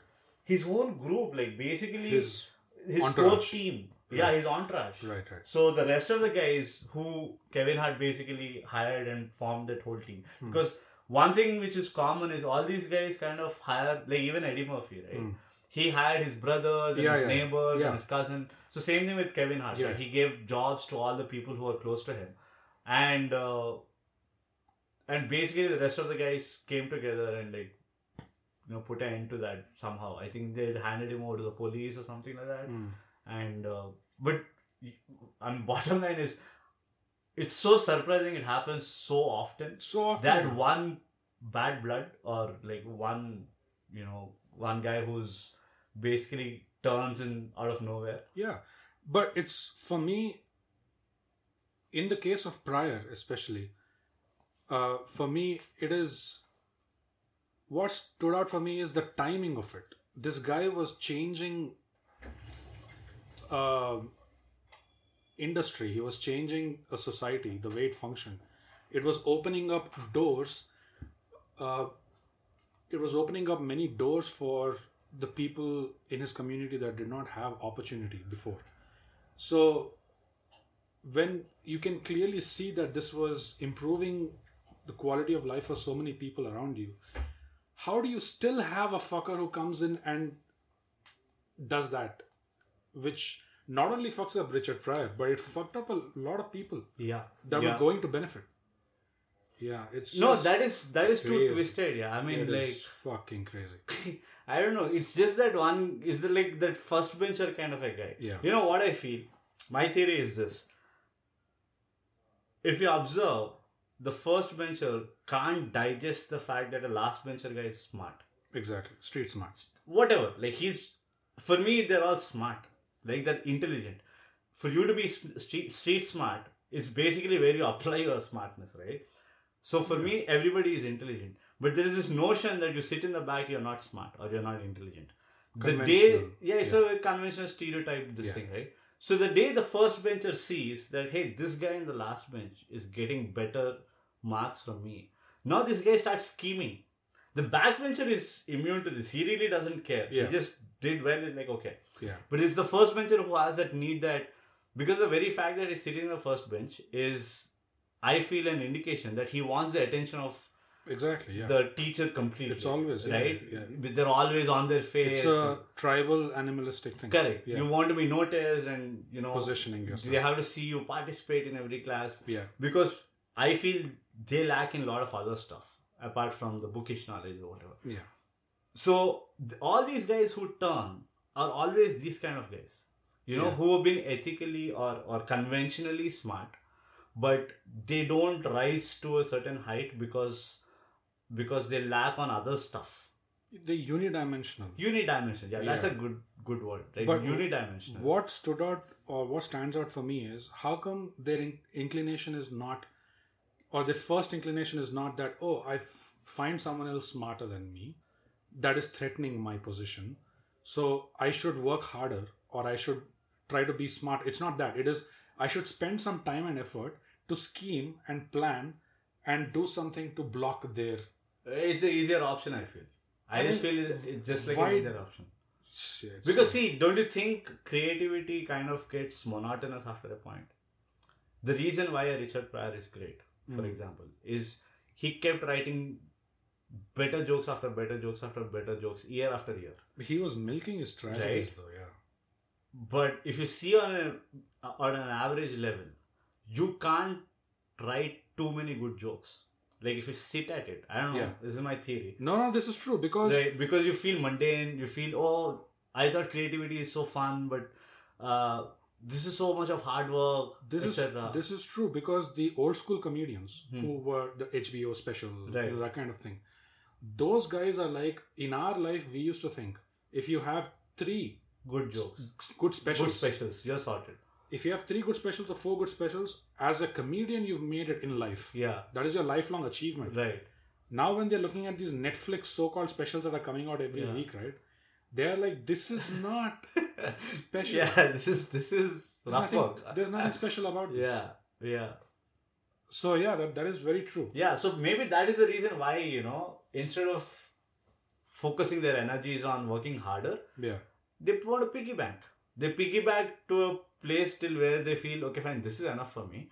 And then now that they see, because you never can estimate a potential, right? Yeah. Like today, if you see uh, Virat Kohli, Right.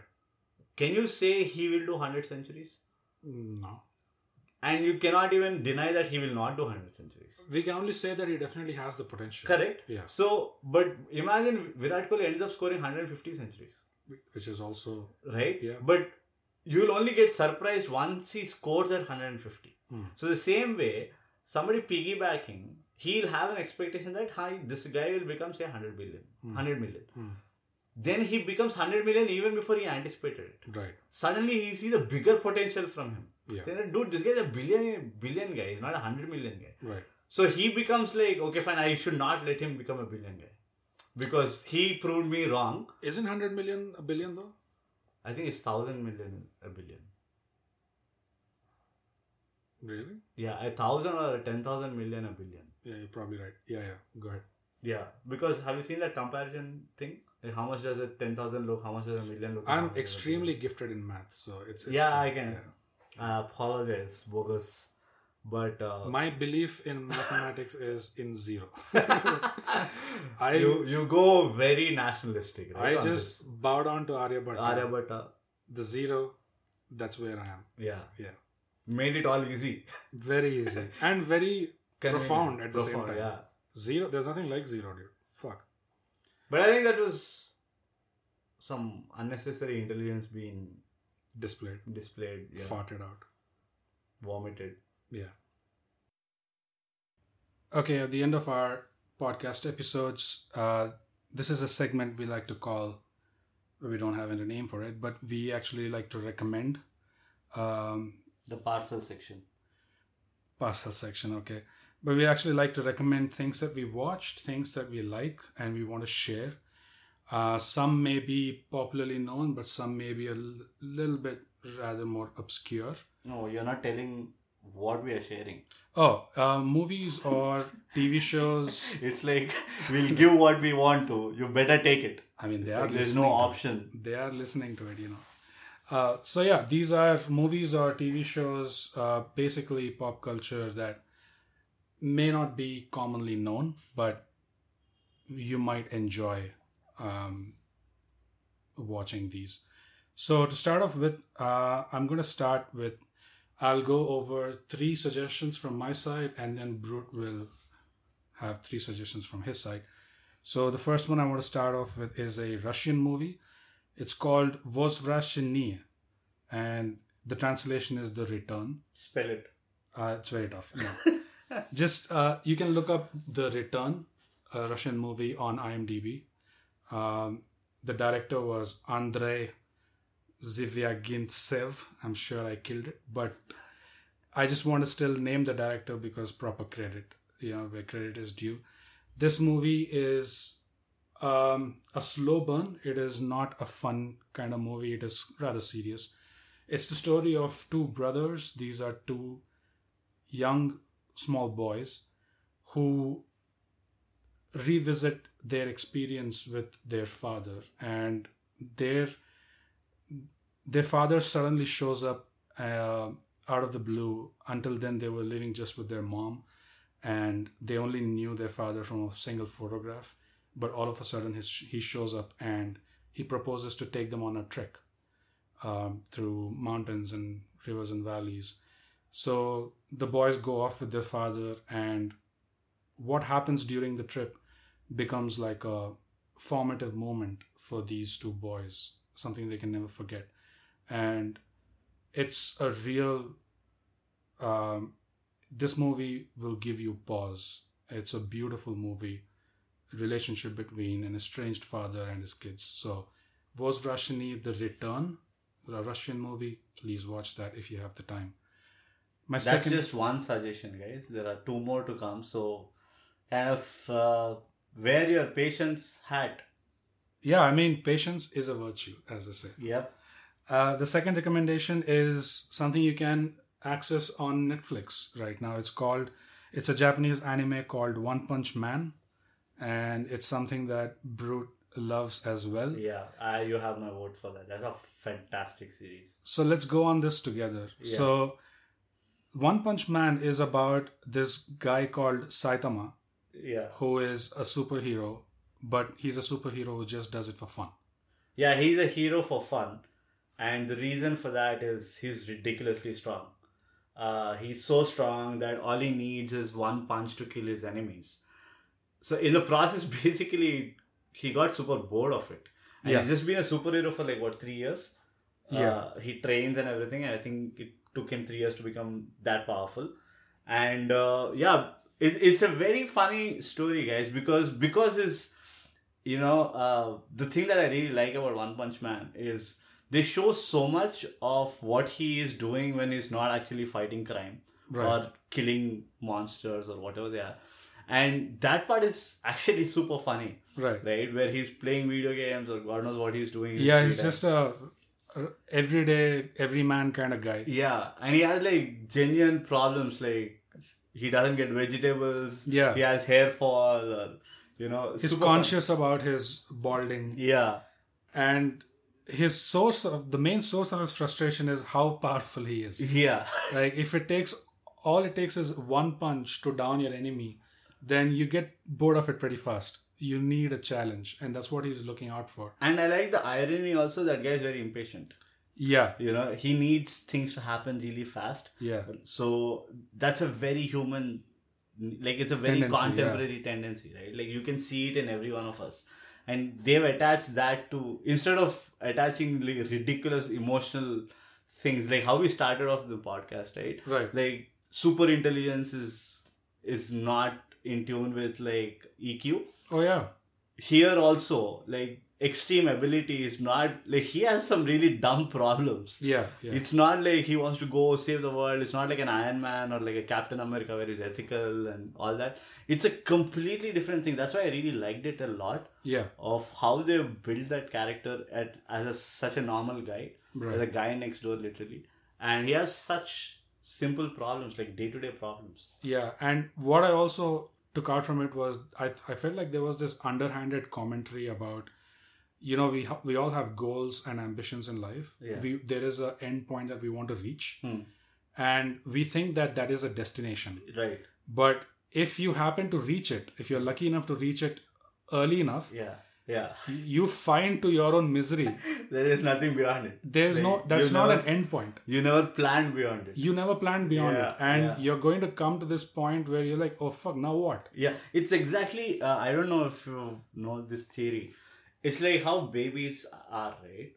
Like, I mean, we all have gone through that. you crave for something so much, Yeah, right? Once you get it, you don't know what to do. yeah, exactly. Like, I don't know. Like as a kid, I you want this toy very badly. Like you throw tantrums, you do you obey whatever you're asked to do.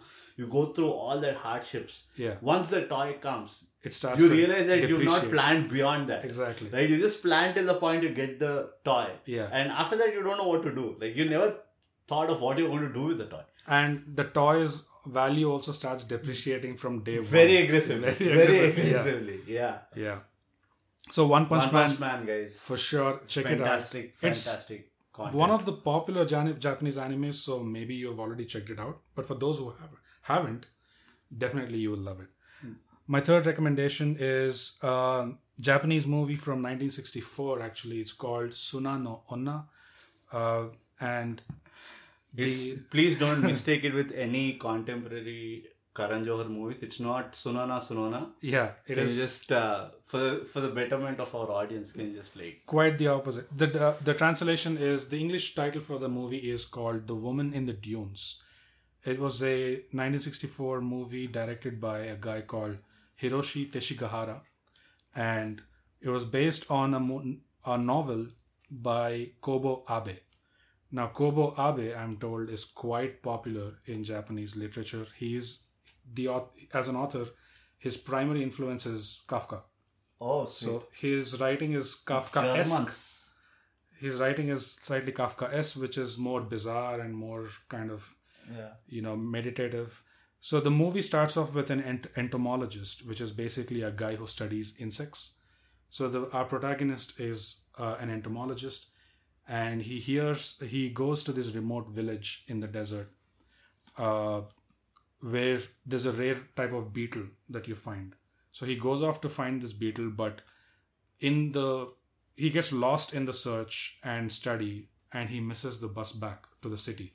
So he has to camp in that village, which is basically in the desert.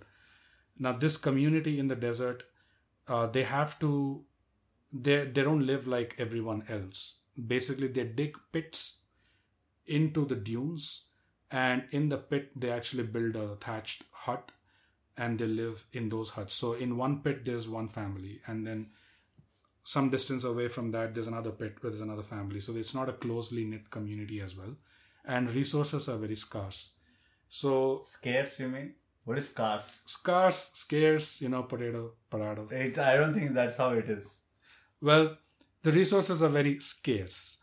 Now, so he comes into contact with these villagers who say, There's no way in hell you're going to get back to the city, bro. So you're going to have to camp in one of our uh, hu- huts or houses, and next day morning you can go back. He's like, Okay, cool.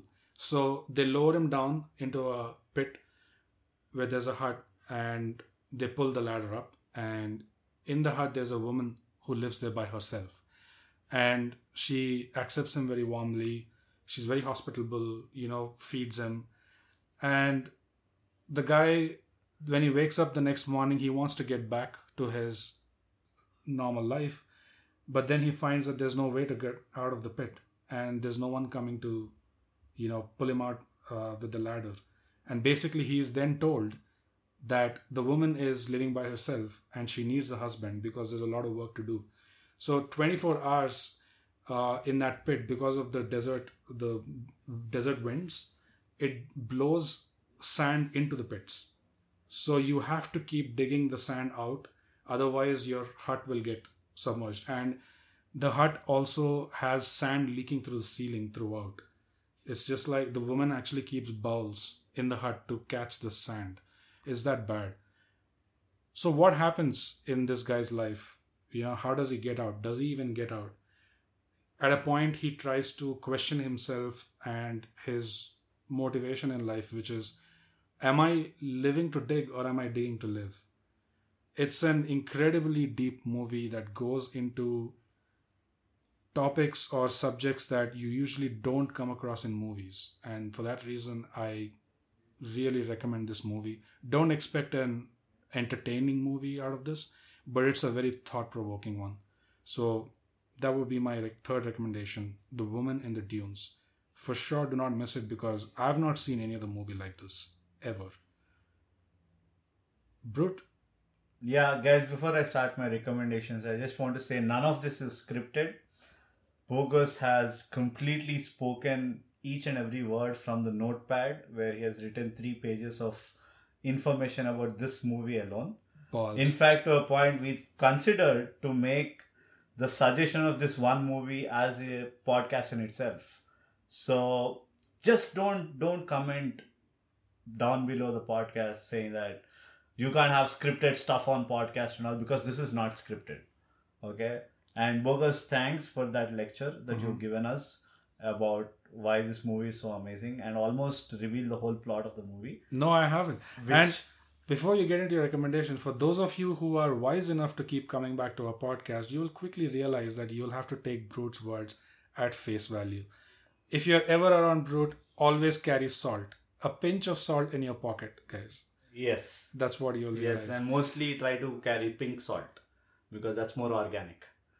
Go ahead, anyway, Brute, so with your coming down to recommendations. my suggestions, uh, my suggestions are pretty straightforward, mostly movies. The first one is number 23. Uh, it's a movie which came in around like early 2000s.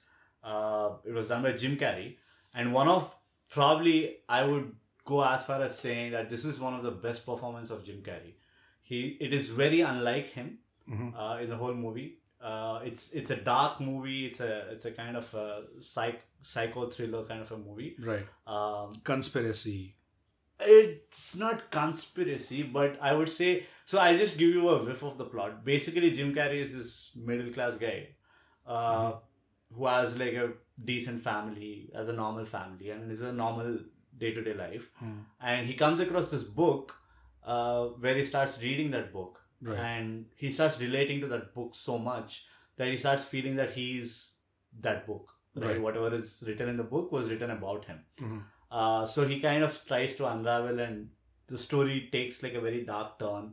And it's a very interesting movie. I think, like I said, never seen Jim Carrey in that kind of a performance. Uh, it's very strong, very bold.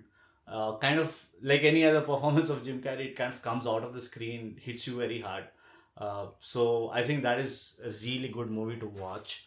Uh, I don't know, unlike Bogus, I don't explain the cast and crew and the director and what film they used while producing the movie, Yeah, which that's- location, uh, what is the literature genius of uh, the script, all that I don't know. I just go by what the movie has done to me and I'm sharing it with you. Fair the enough. second movie, Jim Carrey and Virginia Madsen are the main cast. Very good cast. Both of them. Very good actors. precisely what I said. So, anyways, thanks, Bogus, for Right. proving me right. The second uh, suggestion I have uh, is The Remains of the Day. Mhm.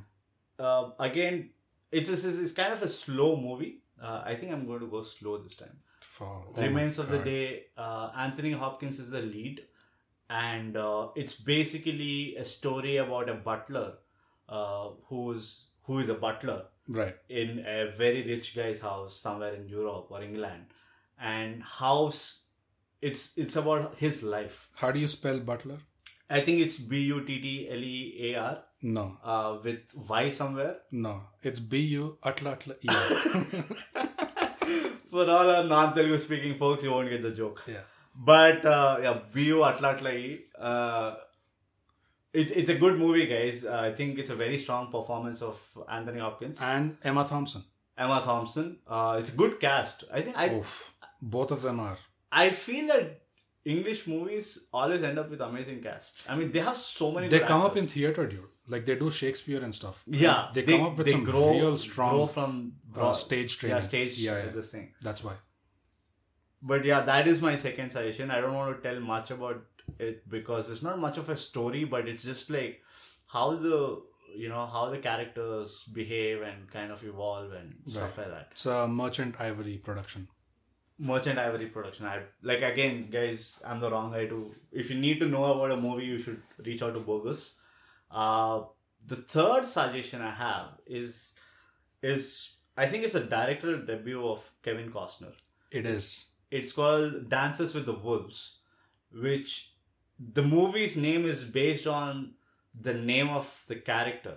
So the Right. protagonist n- is named Dances with the Wolves because the plot is basically he's this uh, What do you? Is he a European or an American? No, he's How an do- American. He's an American. Yeah, yeah. But are they termed as American by then? Like Yeah, in yeah. pro- Okay. So- So, basically, Kevin Costner is. Uh, yeah, you can tag along because yeah you also because love this, movie. is also one of my all-time favorite movies and yeah, so the plot of dances with wolves is if you guys have any idea about american history there was a time where there was a civil war between north and south and the entire uh, american borders as you know it was not formalized yet there were f- some lands which were called frontier lands which were free lands yeah, they were not really under the white American occupation.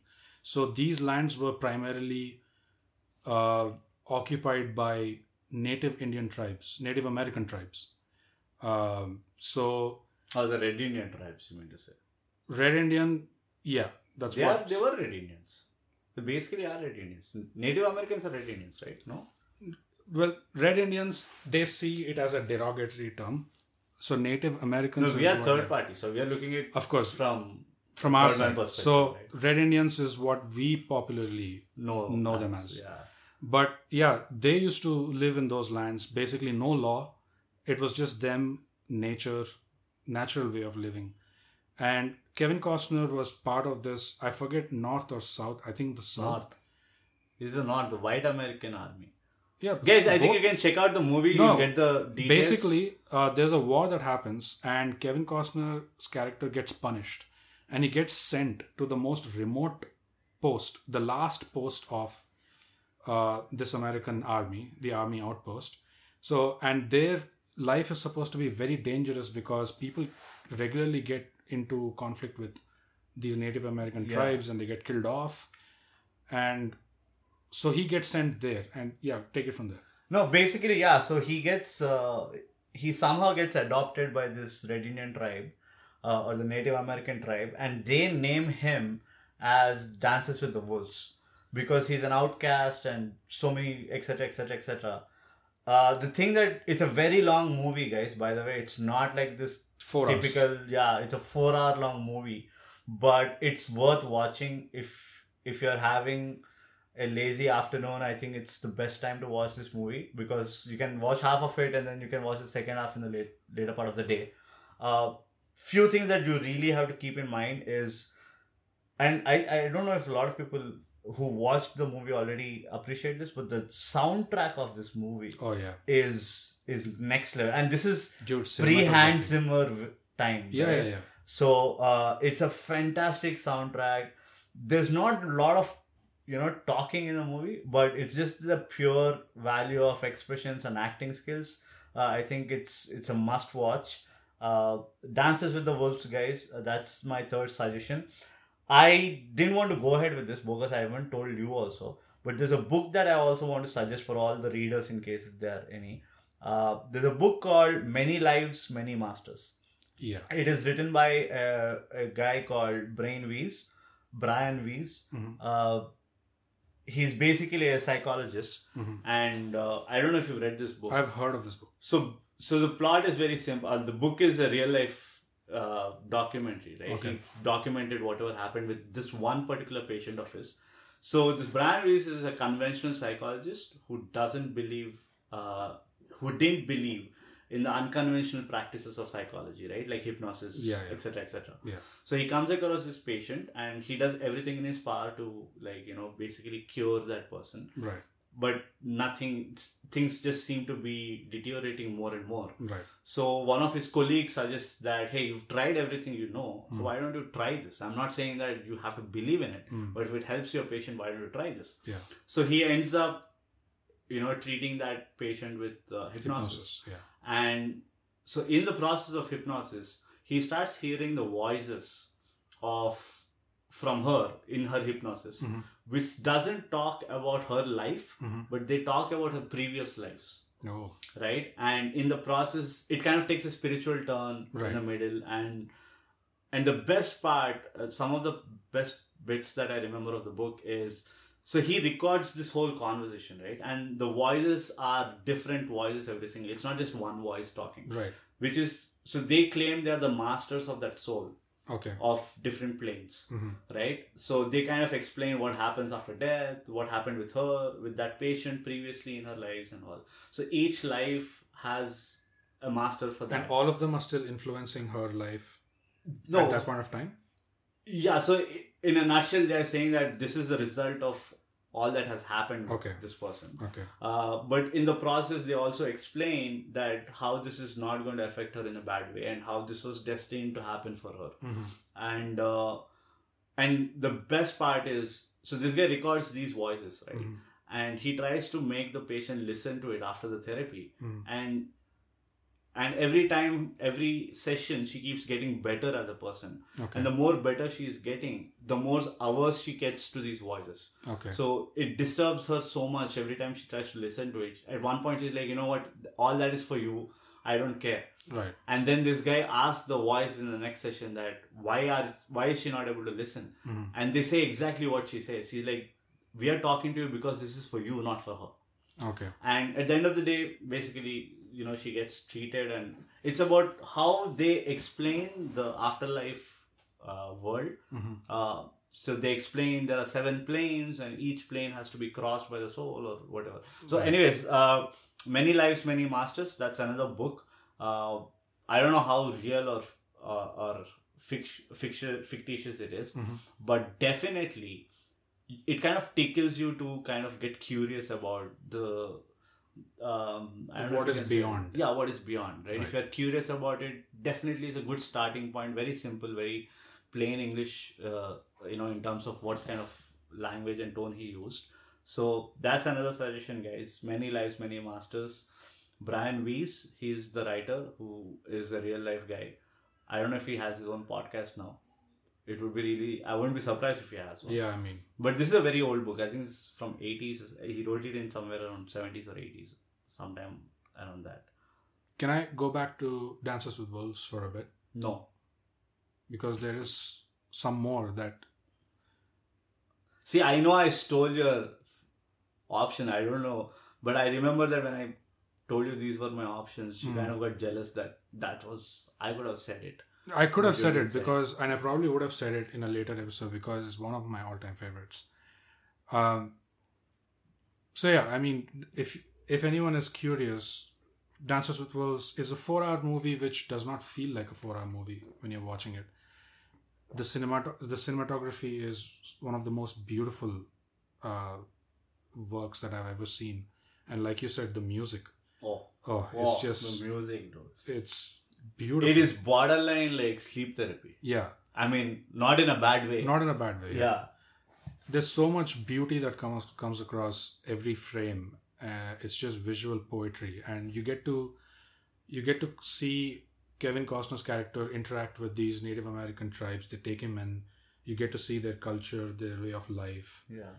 and how life is basically you get to experience or get a taste of what true freedom could actually be Yeah, and that is, he realizes that through minimalistic living or something. exactly yeah right he observes that they don't need much yeah and he starts appreciating that way of life Yeah, right? yeah. because americans already were like all materialistic by then from where he came it was all about you know having those high teas big seven course meals and all that yeah and then he goes to the other extreme of he experiences the other extreme of that yeah culture you can say materialistic um intellectual pursuit kind of society yeah where they're more um analytical and more judgmental you can say judgmental Yeah. they're more of that prejudiced i think that is Prejudiced, the word i think it's yeah. prejudiced how do you Yeah. pronounce that prejudiced yeah. prejudiced.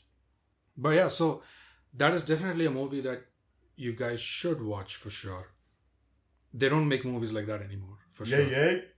Touche. Yeah.